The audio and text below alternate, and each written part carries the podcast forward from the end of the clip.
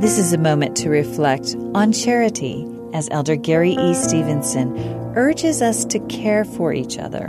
When asked, Master, what is the great commandment? The Savior replied, To love the Lord thy God with all thy heart, followed by, Thou shalt love thy neighbor as thyself. The Savior's response reinforces our heavenly duty. Ancient prophets commanded that there should be no contention one with another, but that we should look forward having our hearts knit together in unity and in love one towards another. We're further taught that power or influence ought to be maintained by gentleness and meekness, by kindness without guile.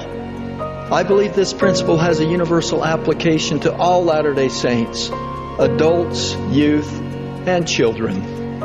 We have a primary responsibility to set a tone and be role models of kindness, inclusion, and civility to teach Christ like behavior to the rising generation in what we say and how we act.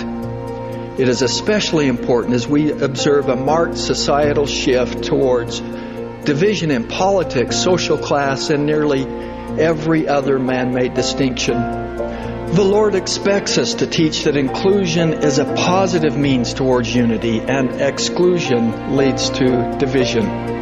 As followers of Jesus Christ, we are dismayed when we hear of how children of God are mistreated based on their race.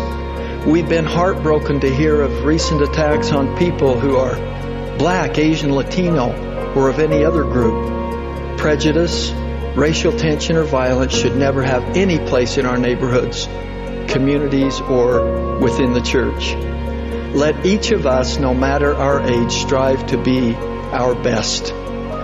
As we look through a gospel lens, we recognize that we too are under the care of a compassionate caregiver who extends himself in kindness and a nurturing spirit. The Good Shepherd knows each one of us by name and has a personal interest in us.